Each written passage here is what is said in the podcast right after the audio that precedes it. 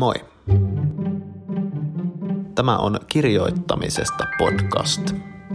Mä oon Erkka Mykkänen, kirjailija ja kirjoittamisen opettaja. Tässä jaksossa mä kerron kaiken, mitä mä tiedän apurahojen hakemisesta. Alussa mä pohdin myös, että miten alakuloisuuden voisi päihittää. Tervetuloa mukaan. Kukaan ei ole koskaan kysynyt multa, että miksi mä aina ihan ensimmäiseksi huokaisen tässä jakson alussa. Siis toi... niin tota, mä en ole sitä itsekään hirveästi analysoinut. Joku siinä on vaan tuntunut oikealta. Mutta nyt kun mä rupesin asiaa miettimään, niin siinä on varmaan kyse jotenkin siitä, että tämä aina jännittää tämä äänittämisen aloittaminen. Ja jokin siinä, että mä myönnän sen jännityksen, vedän ilmaa sisään ja sitten ikään kuin huokasen sen ulos, niin auttaa. Ehkä tätä voi jollain tapaa soveltaa myös kirjoittamisen aloittamiseen. Et kun aina on se tuttu vastustus siinä, niin sitten vaan jotenkin huokaa sen pois ja aloittaa vaan. No mutta tervetuloa kirjoittamisesta podcastin neljännelle kaudelle. Mä ajattelin tehdä nyt syksyllä 2021 äh, seitsemän jaksoa. En vielä ihan tiedä, että millaisia jaksoja, koska suunnittelu ei mulla toimi näissä hirveän hyvin.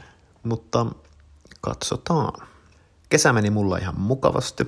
Ehkä olennaisin kokemus oli Heinäveden kermassa järjestetty jooga- ja meditaatioretriitti, johon mä osallistuin. Mä sain siellä kiinni todellisuuden perimmäisestä luonteesta ja siitä sisäisestä rauhasta, joka asuu mun sisällä, vaikka enimmäkseen ei siltä tunnukaan.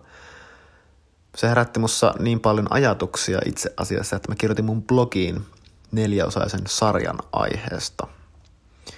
Jos siis meditaatio, jooga ja klassinen tantrafilosofia ja no, se todellisuuden perimmäinen olemus kiinnostaa, niin tekstit löytyy osoitteesta olennaisesta.blogspot.com.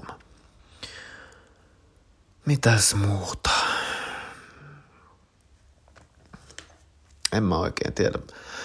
Suoraan sanottuna on vähän alakuloinen olo juuri tällä hetkellä. Helsingissä on ollut matala paine monta päivää ja se näyttää myös jatkuvan monta päivää. Taleban on vallannut Afganistanin ja Haitissa maanjärjestys on tuhannut tuhansien ihmisten kodit. Sitten on vielä tuo ilmastonmuutos. Ja korona.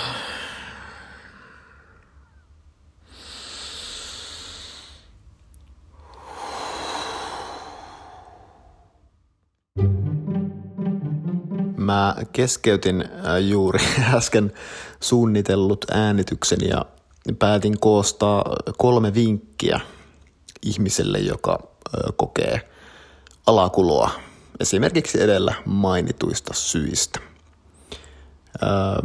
Ennen kaikkea varmasti itseäni piristääkseni. tota, nämä ei ole mitään yllättäviä vinkkejä matkalla alakulosta yläkuloon, mutta tota, tässä nämä kuitenkin on. Eikä näitä ole suinkaan tarkoitettu vain kirjoittajille, vaan ihan kaikki, kaikki, kaikki ihmiset saavat näitä käyttää. Eli kolme vinkkiä. Alakulosta yläkuloon. Vinkki yksi. Liiku. Liiku. Eli käytä sitä sun fucking kehoa. Mä oon viime päivinä kirjoittanut YouTubeen, että 20 minute workout. Ja valitsen sieltä sitten aina semmoisen videon, jossa lukee mielellään, että beginner. Ja siitäkin huolimatta, että siellä lukee beginner, niin mä en pakota itseäni tekemään niitä kaikkia juttuja mitenkään täysillä. Vaan se suuri saavutus on, että teen sen 20 minuuttia jonkinlaisen jumpan siinä tota, niin videon tädin kanssa. Ja niin se vaan on, että hikoilulla ja sykkeen nostamisella on ihmeellinen vaikutus. Joten jos sä kirjoittava ihminen oot yhtään niin kuin mä, niin väitän, että saatat aidosti yllättyä siitä, miten, miten ihmeellinen vaikutus sillä on, kun kehossa rupeaa aineet oikeasti niin kuin toimimaan. Tulee aina semmoinen olo, että, että ai niin joo, tämähän oli niin kuin hyvä juttu tämä, että veri kiertää esimerkiksi kehossa. Ja vinkki yksi B, eli vanha tuttu kävelykin on tosi hyvä muistaa. Tunnin kävelypäivässä on hyvä. Mulle yleensä aamupäivän töiden jälkeen ennen lounasta. Ja kävelyä varten pari podcast-suositusta, joilla ei ole mitään tekemistä kirjoittamisen kanssa. Lohtukuunteluna mulla toimii erityisen hyvin koomikkojen, amerikkalaisten koomikkojen podcastit, eli ikisuosikkini Conan O'Brien Needs a Friend ja sitten vähän uudempi podcast The Sarah Silverman Podcast. Ja kolmas podcast-suosikki on ihan eri maailmasta, eli Emperors of Rome. Podcast, joka käy läpi Rooman keisarit Augustuksesta alkaen. Ja tämä johtaakin mun toiseen vinkkiin, nimittäin hae lohtua historiasta. Ja nyt ei ole tarkoitus mitenkään vähätellä kaikkea sitä kauheaa, joka just nyt tapahtuu maailmassa, eikä ole tarkoitus sanoa, että se ei ole niin merkityksellistä ja tärkeää. Mutta mulle ainakin henkilökohtaisesti on tehnyt viimeisen vuoden aikana hyvää kuunnella tarinoita antiikin Rooman historiasta ja vähän opiskellakin sitä. Keisarit ja kaupungit ja aatteet syntyy ja kasvaa ja kukoistaa ja tuhoutuu – eikä ole niin suurta menestystarinaa tai niin suurta kärsimystä, ettei se ajan kuluessa painuisi unohduksiin. Joitakin tämmöinen ajattelu masentaa entisestään, mutta mulle se henkilökohtaisesti tarjoaa lohtua. Niinpä mä suosittelen sua tutustumaan johonkin historian jaksoon, joka sua kiinnostaa, ja sitten alkaa vaan opiskelemaan sitä. Siinä on sekin hyvä, että kun syventyy johonkin aiheeseen oikein kunnolla, niin se opettaa tavallaan kaikesta – on kiva olla jonkin aiheen vähän niin kuin asiantuntija. Mä en ainakaan lapsena, nuorena ollut ollenkaan hyvä historiassa ja mä en jotenkin vaan kiinnostunut siitä eikä, eikä mikään, mulla jäänyt asiat mieleen. Varmaan johtui siitä, että silloin niillä asioilla ei ollut tavallaan yhteyttä mun elämään, mutta nykyään kun mä luen jostain niin kuin Caligulasta, niin mä heti ajattelen Trumpia ja kun mä luen jostain niin kuin kulkutaudesta, niin kumma kyllä sekin tuo jotain perspektiiviä tähän korona-aikaan. Joten hae lohtua historiasta. Ja sitten vielä kolmas vinkki, joka kuuluu näin, että mene suosiolla henkilökohtaiseen kuplaasi. Ja mä nyt pahoittelen sitä, että nämä on tämmöisiä eristymiseen keskittyviä vinkkejä, eikä konkreettisia toimintaehdotuksia maailmantilanteen parantamiseksi. Mä en tarkoita sanoa, että meillä jokaisella ei olisi jonkin velvollisuutta toimia asioiden muuttamiseksi ja maailman parantamiseksi. Oli kyse sitten päättäjiin vaikuttamisesta, ilmastonmuutoksen pysäyttämiseksi tai rahan antamisesta Afganistanin tilanteen parantamiseksi. Kyllä tässä maailmassa pitää toimia muiden hyväksi, mutta toisena näkökulmana asiaan, niin nykyajassa on aivan poikkeuksellista se, että internetin takia ihmisyksilö helposti altistuu maailman kaikelle pahuudelle jatkuvasti tavalla, johon meidän keho ja mieli ja hermosto ei ole niin kuin tavallaan tarkoitettu. Oikeastaan meidät on rakennettu murehtimaan vain meidän välittömään havaintopiirin kuuluvia asioita sitä, että mitä meidän perheelle ja läheisille kuuluu ja missä kunnossa meidän niin kuin lähiympäristö on, asumus, ympäristö, puutarha, en mä tiedä. Murehtimaan sitä, miten meidän oma mieli ja keho voi. Joten jos sä koet tällä hetkellä jonkinlaista lamaannusta ja epätoivoa maailman tilasta, niin mitä jos keskittyisit ihan vain itseesi? Jonkin aikaa ainakin. Mä tiedän, että ei ole kaikille mahdollista ja mä tiedän myös, että tämä on maailman ilmeisin neuvo, jota tavallaan jo kaikkialla toistellaan. Mutta mä kysyn sulta, että noudatatko sä tätä neuvoa?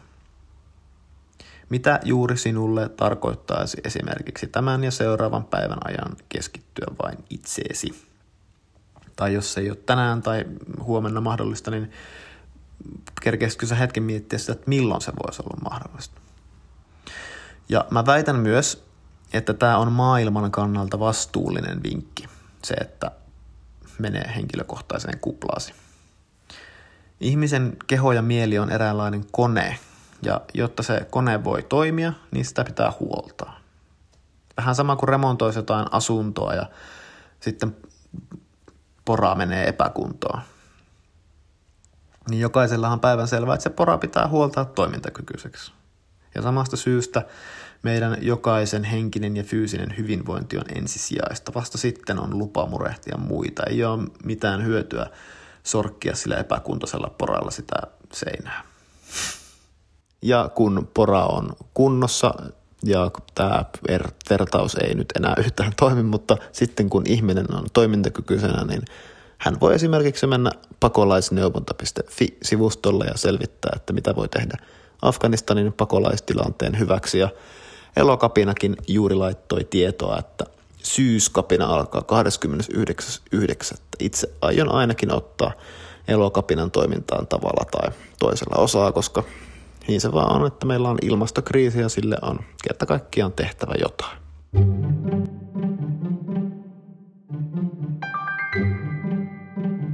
Yes. Ja vielä yksi juttu ennen kuin mennään apuraha-hakuasiaan, eli pieni mainos. Storytel nimittäin jatkaa podcastin sponsorina. Tarkoittaa, että jos et ole ennen käyttänyt Storytelia, niin saat sivulta storytel.com kautta kirjoittamisesta palvelun käyttöösi 30 päiväksi ilmaiseksi, eli storytel.com kautta kirjoittamisesta.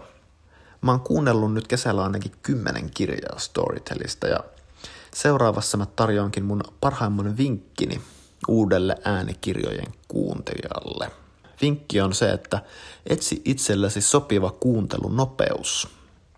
Sitä kuuntelunopeuttahan voi laittaa 1,25, 1,5, 1,75 tai jopa kaksinkertaiseksi. Ja moni varmaan pitää itsestäänselvyytenä, että kirja on kuunneltava niin kuin sillä nopeudella, kun ammattilainen on sen nauhalle puhunut. Mä huomasin kuitenkin kesällä olevani aivan eri mieltä.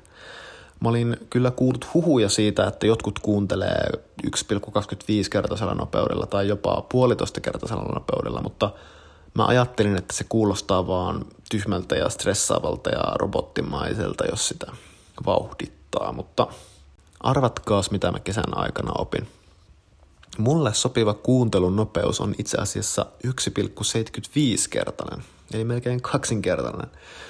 Ja kun mä oon kertonut tämän ihmisille, ne ne yleensä nostaa etusormet niin kuin ristiksi mun eteen, koska mä oon vampyyri ilmeisesti, kun mä toimin näin. Ja joo, se 1,75-kertainen nopeus on tosi nopea kieltämättä, mutta mulle se on toiminut itse asiassa vähän yllättävästä syystä, nimittäin siitä, että se auttaa mua keskittymään, kun se nopeuttaa niin vauhdikkaaksi. Se on niin nopea tahti, että ajatuksille ei yksinkertaisesti jää tilaa harhailla – se aluksi kuulostaa kyllä tyhmältä, mutta siihen tottuu yllättävän nopeasti. Se on niin pari minuuttia ja se tuntuu ihan normaalilta. Jotkut kohdat saattaa kuulostaa huvittavilta, koska se nopeus tuo kerronta semmoisen niin tietyn intensiteetin. Jossain niin kuin rauhallisessa luontokuvauksessa saattaa olla semmoinen niin kuin dekkarin intensiteetti nopeutettuna. Mutta mun keskittymistä tämä nopeuttaminen ainakin niin kuin helpottaa. Ja Tietysti siinä nopeuttamisessa on sekin hyvä puoli, että kun kirjan kuuntelee nopeammin, niin se on myös nopeammin kuunneltu. Kymmenen tunnin kirja muuttuukin yhtäkkiä kuuden tunnin kirjaksi. Eli jos sun pitää niin sanotusti suorittaa joku kirja, niin sitten ei muuta kuin ronklaamaan sitä nopeutta suoritusteholla. Mutta olennaista on tietysti, että löydät itsellesi sopivan kuuntelunopeuden. Älä suhtaudu ennakkoluuloisesti nopeutettuun kerrontaan. Mä oon kuullut monelta tyypiltä sellaistakin kommenttia, että ne ei yhtään tykännyt jostain kirjasta, mutta sitten kun ne napeutti sen kerron 1,25-kertaiseksi, niin yhtäkkiä se kertoja muuttuikin niin kuin ärsyttävästä mukavaksi. Eli näillä jutuilla on yllättävänkin paljon merkitystä. Jos siis haluat Storytelin, niin ei kun storytel.com kautta kirjoittamisesta.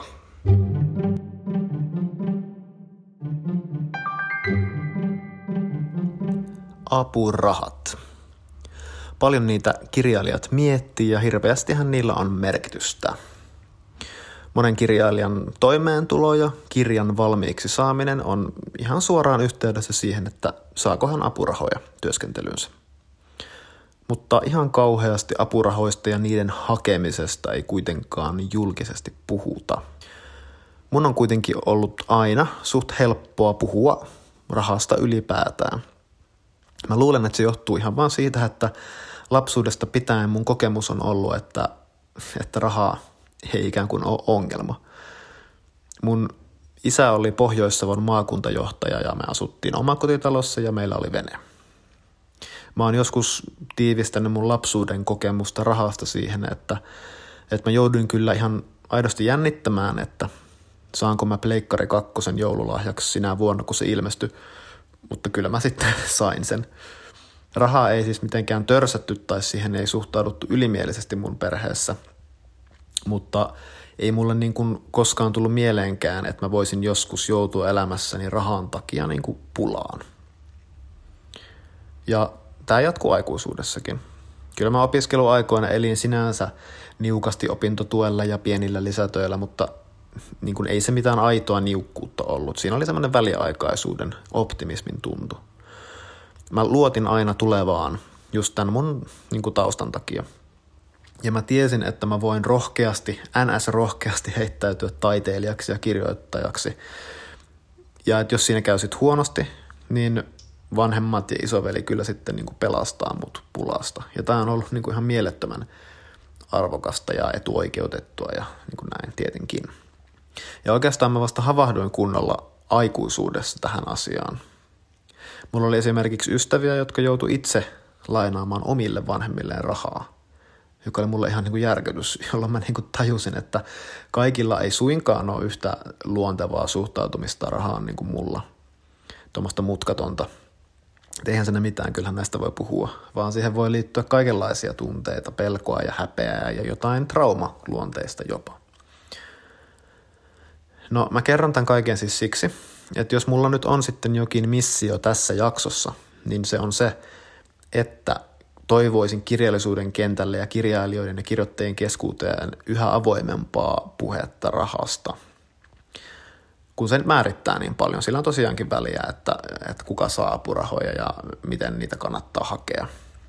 Niin kun se nyt sitten on niin, että mulle rahasta puhuminen on – näiden mun onnekkaiden lähtökohtien takia helppoa, niin kai mä ajattelen niin, että, että vähin mitä mä sitten voin tehdä on jakaa avoimesti näitä mun omia näkemyksiä ja kokemuksia apurahojen hakemisesta.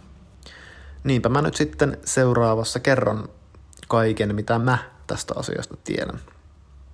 Ja huom, mitä ihan tämmöiseen aktuaaliseen faktatietoon tulee, niin mä en ole välttämättä mikään paras lähde siihen. Et jos sä haluat varmaa ja tarkkaa tietoa vaikka apurahojen verotuksesta ja vakuutusmaksuista ja näin poispäin, niin googleta.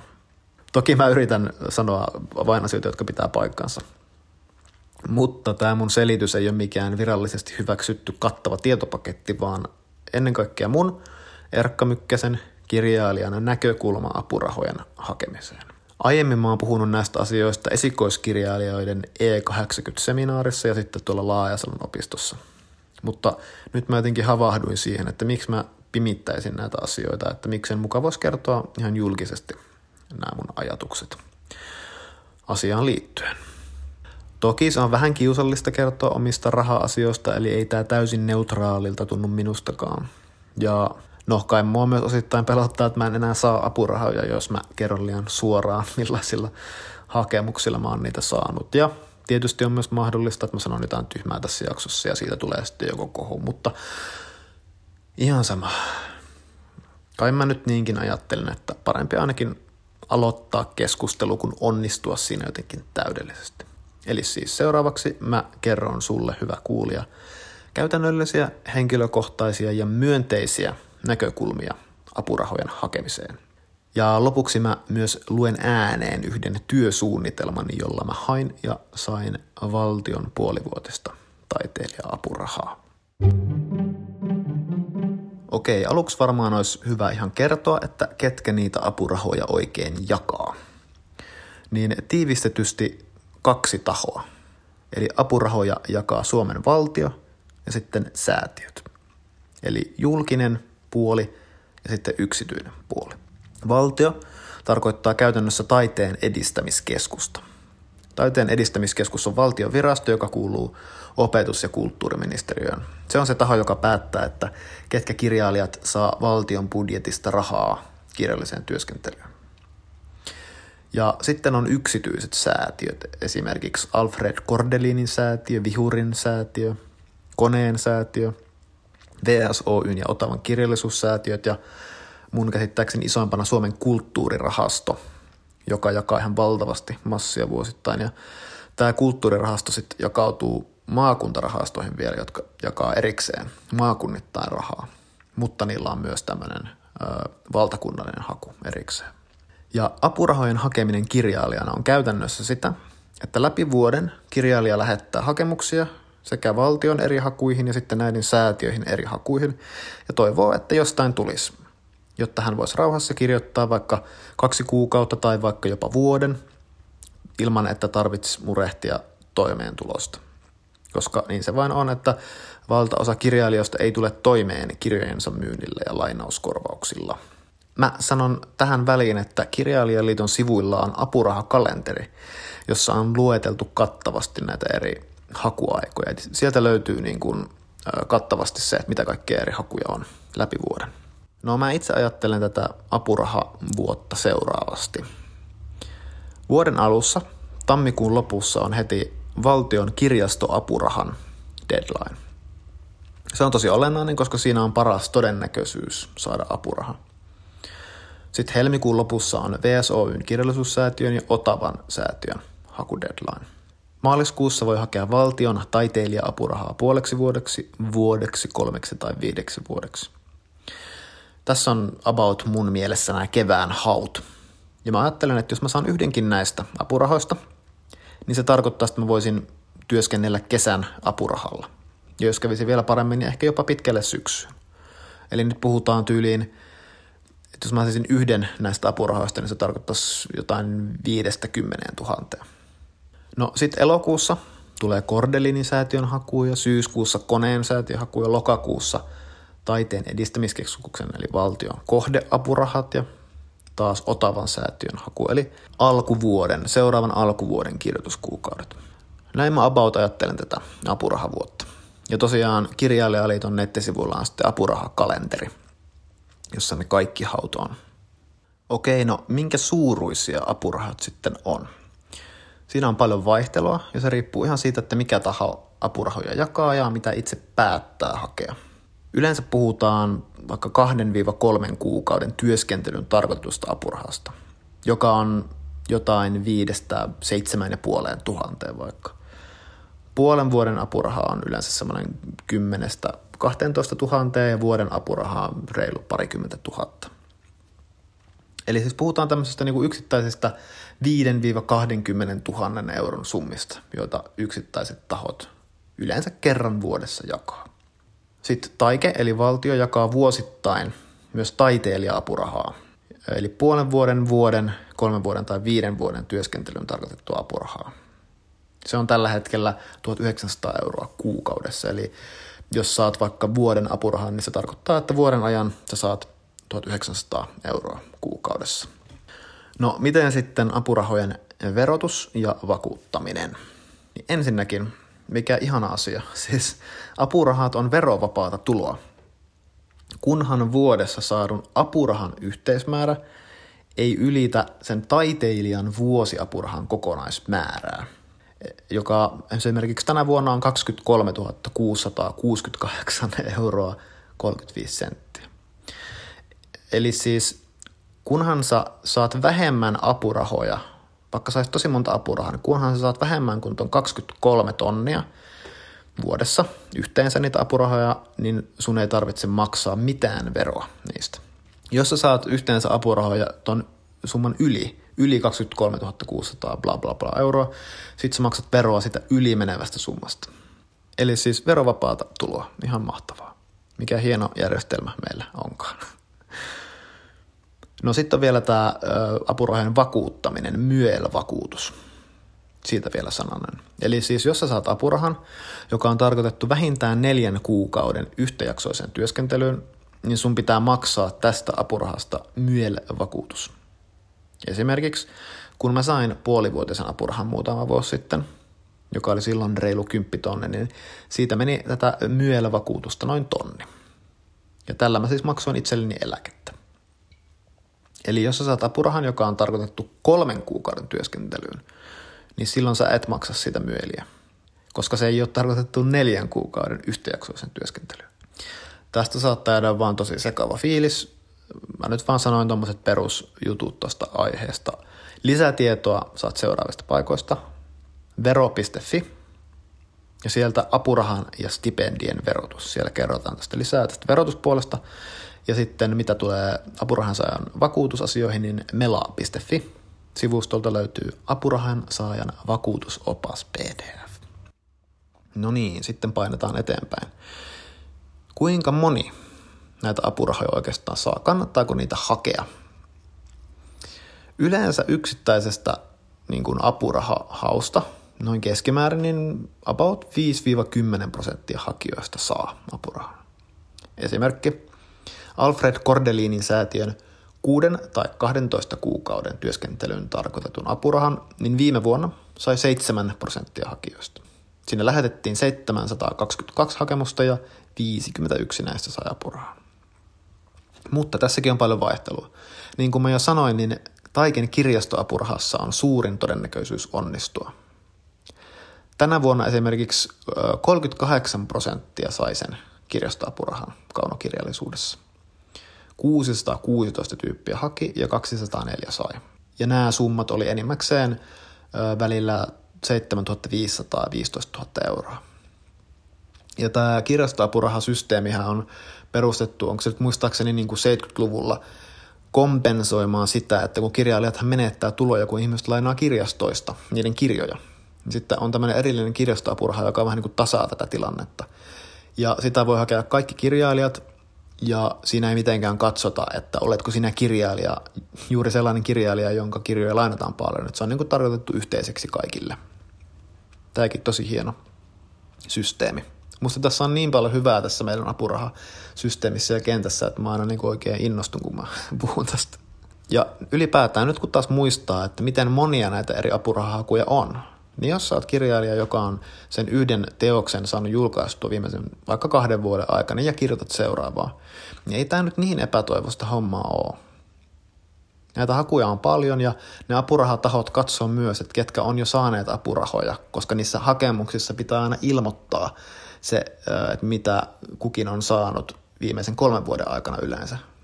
Niin jos joku on saanut paljon, niin ne sitten olettaa, että ne katsoo, että jos tämä toinen ei ole saanut paljon mitään, niin annetaan nyt sille, kun täällä toisella on jo paljon. Ja näin todennäköisyys apurahojen saamiseen nousee aika hyväksi julkaisseille kirjailijoille. No, mitä sitten apurahan hakemisen jälkeen, niin kun haku on päättynyt, niin päätös tulee yleensä muutaman kuukauden kuluttua siitä, kun se hakemuksen deadline päättyy. Ja jos sen apurahan saa, niin sen voi lunastaa yleensä vuoden kuluttua siitä päätöshetkestä. Eli sitä ei tarvitse ottaa heti tilille, vaan voi vaikka ajatella, että okei, mä käytän sen kolmen kuukauden apurahan vaikkapa ensi syksynä tai ensi vuoden alusta, vaikka nyt elettäisiin vasta vaikka toukokuuta. Ja sitten yleensä apurahataho pyytää myös lähettämään vuoden kuluttua selvityksen siitä apurahan käytöstä. Se on tiivis, yleensä alle sivun mittainen selvitys siitä, että teit about sen, mitä sanoitkin, että teet. Se riittää. Tyyliin, että kirjoitin romaanin ensimmäistä versiota niin kuin pitikin ja työ eteni hyvin, sain sen valmiiksi. Ja seuraavaksi aion kirjoittaa romaanin valmiiksi. Tai että hain rahaa runokokoelman viimeistelyyn ja työ eteni hyvin ja teos julkaistaan ensi syksynä. Ei siinä sen kummempaa tarvita. Tärkeintä on, että lähetät sen selvityksen, koska jos sitä ei lähetetä, jos sitä selvitystä ei kuulu, niin ne saattaa katsoa siellä, että hei, että, että tämä ei nyt niin kuin, palannut asiaan. Saattaa olla jopa, että sä et pysty lähettämään siinä tota, lomakkeessa, siinä tietojärjestelmässä uutta hakemusta ollenkaan, jos sä et olisi tehnyt selvitystä aiemmista apurahoista. Eli sen selvityksen lähettäminen on hyvin tärkeää. Mutta mun mielestä siitä sisällöstä ei tarvitse ottaa sillä tavalla paineita, että kunhan vaan kertoo, että on tehnyt sen, mitä pitikin. Okei, no tässä oli nyt vähän tämmöistä perustietoa mun näkökulmasta. Ja nyt sitten mennään vähän niin kuin syvemmälle. Eli mä yritän nyt kertoa omasta näkökulmastani siitä, millainen on hyvä apurahahakemus. Mä oon nyt vuodesta 2015 hakenut paljon apurahoja ja myös saanut yleensä kahdesta kolmeen apurahaa vuodessa. Mä oon sitä siis jonkin verran tehnyt, siispä kerron, että millainen hyvä hakemus mun mielestä on. Hyvä hakemus on musta tiivis, selkeä, asiallinen ja informatiivinen. Se saa kuitenkin olla kirjoittajansa näköinen. Mä yritän havainnollistaa tätä sillä omalla hakemuksellani myöhemmin. Mutta olennaista on, että kerro mihin tarvitset apurahaa, milloin aiot sen käyttää ja miksi juuri sinun työsi on rahallisen tukemisen arvoista, koska kyllä se sitä on. Ole tarkka, realistinen ja uskottava. Auttaa semmoinen itsevarma ja kohtelias ote, mutta ei niin, että maalailee jotain ylisanoja. Hakemusta on musta hyvä lähestyä niin kuin mitä tahansa kirjoitustyötä. Ihan vaan, että vakuuttaa lukijan. Se ei tarkoita mitään taikatemppuja. Se on vähän niin kuin hyvä sähköposti, jossa esittelee asian tai saatekirje ää, käsikirjoituksen liitteeksi. Semmoinen tiivis ja napakka, mutta silti niin kuin hiottu ja vilpitön, niin se toimii aina parhaiten. Yleensä liitteeksi riittää ihan CV ja lyhyt lista tuotannosta. Jotkut pyytää myös hieman pidempää työsuunnitelmaa. Mutta ylipäätään työsuunnitelmassa liuskaa on musta hyvä enimmäismitta. Ja CVstä sen verran, että jos sä oot kirjailija ja sulla on sitten, laitat liitteeksi CVn, niin kyllä siinä on tosi olennaista laittaa heti kärkeen ihan ne niin kuin julkaistut teokset tai kaikki, mikä ylipäätään liittyy kirjoittamiseen, joka on vähänkin relevanttia. Ei ole mitään hyötyä semmoista perusmuotoisesta CVstä. Että mulla ainakin on CVssä ihan heti alussa niin ihan vaan niin kuin kirjat, jotka mä oon tehnyt ja sitten ö, toimittajan töistä jonkin verran, koska nekin liittyy kirjoittamiseen ja taitaa siellä olla jotain palkintoehdokkuuksiakin listattuna. Okei. Okay. Ja sitten tulee ihan vinkkejä hakemiseen. Ensin mä huomautan ihan vaan siitä, että ketkä niitä hakemuksia sitten lukee. Niin niitä apurahahakemuksia lukee kirjallisuuden asiantuntijat ja vertaisarvioijat, eli toiset kirjailijat. Ennen kaikkea niitä hakemuksia lukee ihmiset, eli kirjoita siis ihmiselle, äläkä jollekin kasvottomalle koneelle. Mä palaan tähän ehkä vielä tässä myöhemmin. Musta tosi olennaista on suhtautua apuraha hakemiseen osana kirjailijan työtä. Se vähän niin kuin kuuluu siihen työhön. Älä siis kirjoita hakemusta tyyliin sitten kun kerkeät jossain välissä, vaan ihan varaa sille aikaa. Kyse on tuhansista euroista ja kuukausien elinkustannuksista. Kannattaa kirjoittaa se hakemus ajatuksella. Ikään kuin kunnioittaa sitä, eikä ajatella, että se on vain jotain, jota tekee joskus deadline-iltana viisi minuuttia ennen koean päättymistä ihan niin kuin krampissa. Niinpä mä ehdotankin, että kirjoitat ensimmäisen version hakemuksesta mieluusti niin kuin viikkoa ennen kuin se hakuaika päättyy. Viikkoa ennen kuin hakuaika päättyy, niin kirjoitat ekan version sinne lomakepohjaan. Siinä yleensä on yllättävän paljon kaikkea pientä täytettävää. Sitten se on vähän niin kuin lusittu, se eka versio. Sitten anna hakemuksen maata ja viimeistele ja, ja lähetä se sitten tuoreen aivoin ehkä kahta tai kolmea päivää ennen sen hakuajan päättymistä koska viimeisenä hakupäivänä tulee aina jotain henkilökohtaista säätöä kuitenkin ja kaikki on siellä samalla sivulla, jos sillä viimeisenä päivänä saattaa mennä jopa jumiin ja sitten kaikilla on ihan hirveä paniikki ja stressi. Seuraava vinkki. Älä kirjoita virkamiestekstiä. Kirjoita kommunikoidaksesi, tullaksesi ymmärretyksi. Kirjoita niin kuin kaverille, jonka haluat varmasti ymmärtävän niin kuin asiallisesti sen, mitä olet tekemässä. No, jos sä oot pienen kustantamon kirjailija, niin sä saatit joutua ehkä perustelemaan sitä sun työn merkitystä eri tavalla. Niin mieti, että mikä juuri siitä sun kirjasta tekee poikkeuksellisen. Koska kyllä se sitä on. Tähän moni saattaa just ajatella, että en mä pysty niinku mitenkään sitä omaa tekemistäni hehkuttamaan. En mä osaa perustella, että miksi joku mun runokokoelma on niin, niin merkittävä ja tarpeellinen, että sen pitää antaa rahaa sen tekemiseen.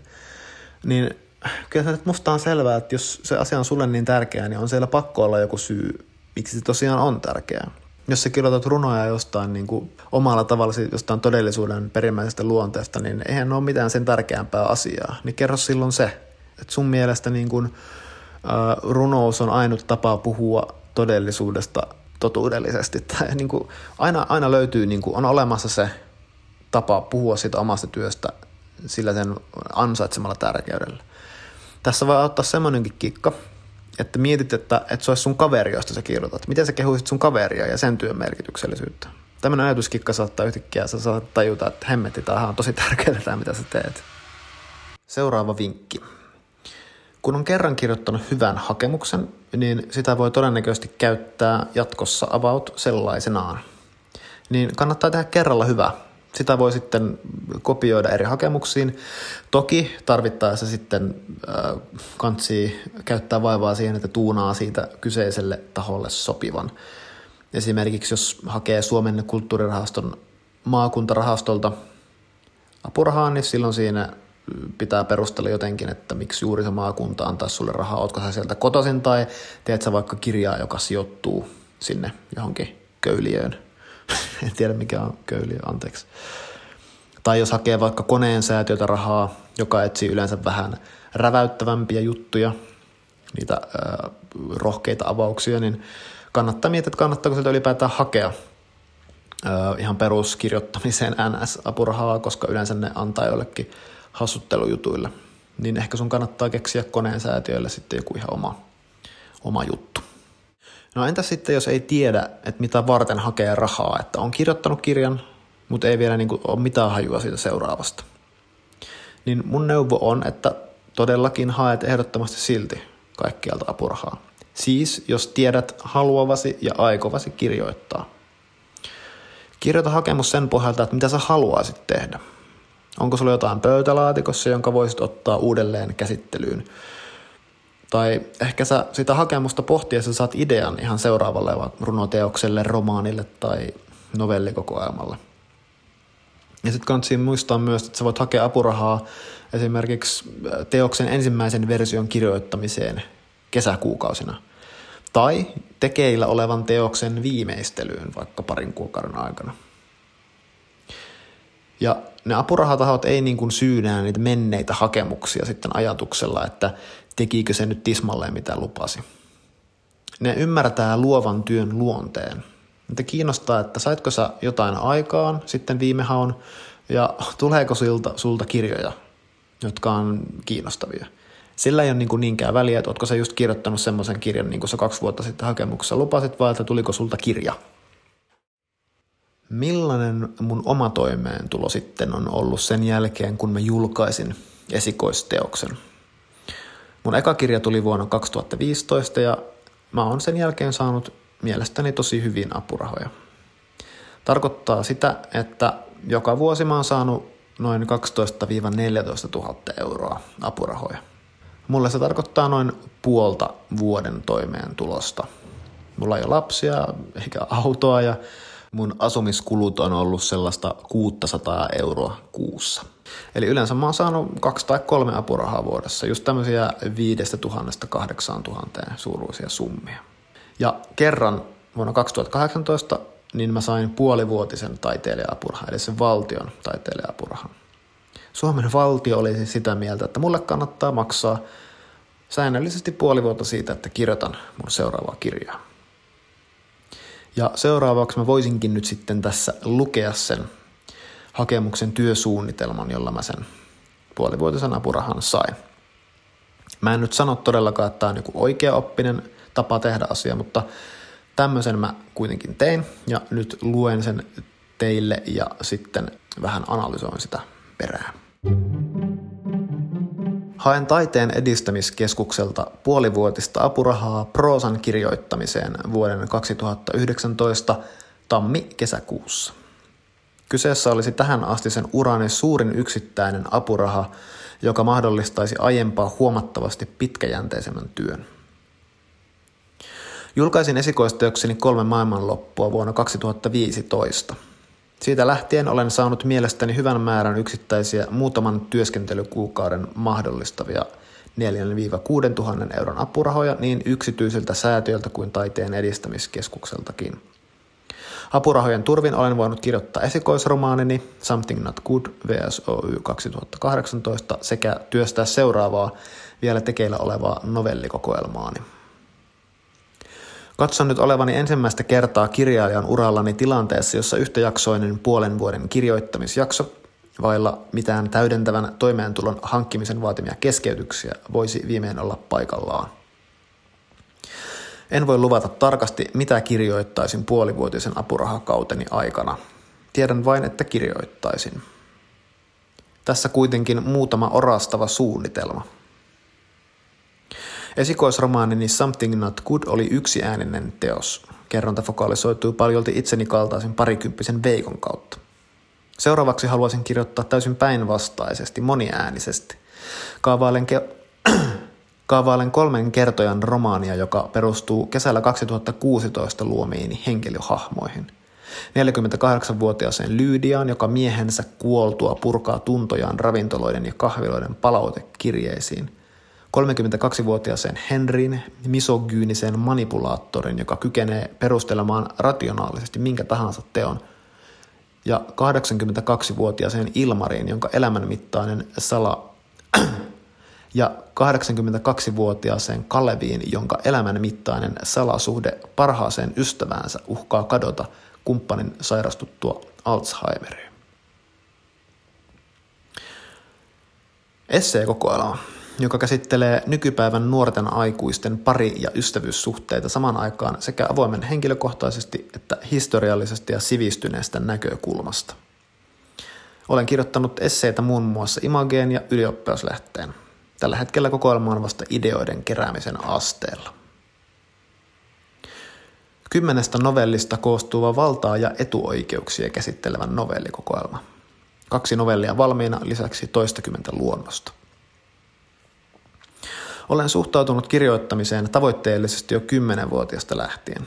Tällä hetkellä koen kehittyneeni tilaan, jossa olen erittäin tietoinen omista työskentelytavoistani, siitä mikä toimii ja mikä ei. Siksi uskon, että puolen vuoden yhtäjaksoinen kirjoittamisjakso veisi kirjoittamistani juuri nyt eteenpäin vauhdikkaammin kuin koskaan aiemmin. Suurkiitos, kun tutustuitte hakemukseeni. No niin semmoinen se sitten oli. No mikä tässä hakemuksessa on musta olennaista, niin mä halusin kommunikoida apurahaa lautakunnalle, että missä mä mielestäni meen kirjailijana. Ikään kuin mun oman tarinan ja sen, mikä rooli tällä apurahalla olisi tässä niin kuin tarinassa. Ja mä en tarinalla tarkoita mitään fiktiota, vaan ihan vaan tätä niin kuin omaa kirjoittajan tietäni narratiivina esitettynä. Mä kerroin myös, että milloin mä sen apurahan käytän, eli tammi-kesäkuussa sen seuraavana vuonna ja yritin välittää semmoista käsitystä siitä, että miten se edistäisi mun kirjoittamista tässä vaiheessa ja, ja mikä mun apuraha historia on.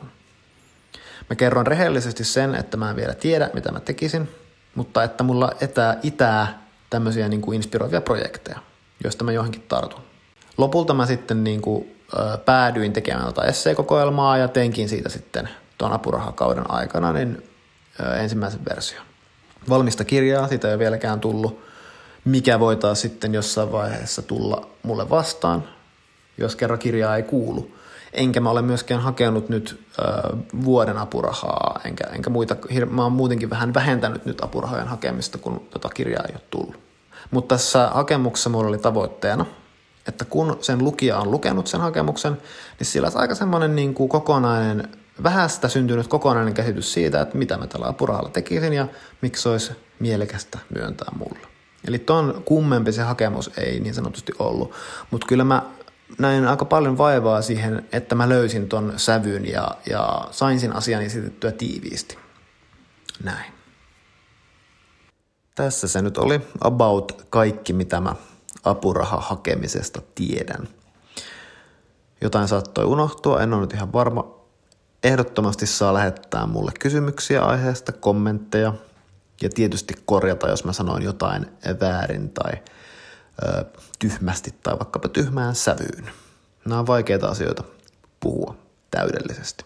Niin saa lähettää kommentteja kysymyksiä Instagramissa Erkka Mykkanen ja sähköpostitse erkka.mykkanen at gmail.com. Jostakin saattaa myös tuntua, että mä annoin ehkä liian ruusuisen kuvan apurahan hakemisesta. Se on mahdollista ja, ja voi johtua mun omasta hyvästä apurahan menestyksestä ihan. Voi olla, että mulla on käynyt apurahojen kanssa hyvin ehkä ihan siitä syystä, että mä oon julkaissut mun kirjat VSOYltä, eli hyvin arvostetulta ja perinteikkäältä isolta kustantamolta. Ja mun kirjat on olleet niin kuin kirjallisesti perinteisessä mielessä tavallaan semmoisia vakavasti otettavia, en nyt tiedä korkeakirjallisia, mutta kuitenkin semmoisia kirjoja, jotka yleensä saa niin kuin apurahoja verrattuna vaikka Dekkari ja Chiklit kirjojen kirjoittajiin, jotka ei välttämättä saa, joita ei välttämättä pidetä apurahalautakunnassa niin suuressa arvossa, minkä voi ehdottomasti kyseenalaistaa. Tiedän, että on kirjailijoita, joilla on semmoinen kokemus, että ne ei saa koskaan yhtään mitään. Eli mä en todellakaan väitä, että siitä vaan hakemaan ja kaikille kyllä rahaa riittää. Apurahalautakunnissa on, niin kuin jo sanoin, niin ihan vaan ihmisiä, joilla on omat näkemykset siitä, mikä on tukemisen arvoista hommaa, ja ne näkemykset varmasti vaihtelee. Mutta mä väitän, että jos hakemiseen suhtautuu silleen aika tavoitteellisesti, tietyllä tapaa semmoisella niin reippaalla myönteisellä mielellä, tekee vaan sitä, lähettelee vaan niitä hakemuksia ympäriinsä, niin kyllä sitä rahaa on aika paljon liikkeellä. Ja jos vaikka kahden vuoden ajan hakee vähän kaikkialta ja panostaa niihin hakemuksiin, ehkä näillä minun opeillani, niin ei se todennäköisyys saada rahaa ole ihan pieni. Mihin tällaisen rahan räntin nyt oikein päättäisi? Ehkä, ehkä siihen, että, että miten musta kannattaa reagoida siihen niin kuin tunteellisesti, kun saa sen apurahan. Niin mun vastaus on, että ilolla ja ylpeydellä. Kukaan ei tee sun häpeällä ja luimistelulla ja syyllisyydellä mitään. Jos saat apurahaa, niin ota siitä ilo irti. Ole ylpeä. Ensimmäiset eurot suosittelen ehdottomasti käyttämään kahvilakäyntiin tai vaikka muistikirjan ostamiseen tai skumppapulloon. Ja sitten tähän diiliin kuuluu, että samalla ilolla sitten myös niitä hetkiä kohti, kun sitä apurahaa ei tule. Ja etenkin niitä hetkiä, kun et ole saanut apurahaa ja katselet sitä apurahan saajien listaa ja siellä on tuhat sua huonompaa kirjailijaa. Niin kokeile iloita silloinkin, ihan vaan vaikka siitä, että semmosia asioita kuin apurahoja todella on olemassa tässä maailmassa. Ihan vain sen tukemiseksi, että meidän kaltaiset ihmiset vois keksiä päästään jotain juttuja muiden iloksi. Se on ihan uskomattoman hieno asia. Kiitos, moi.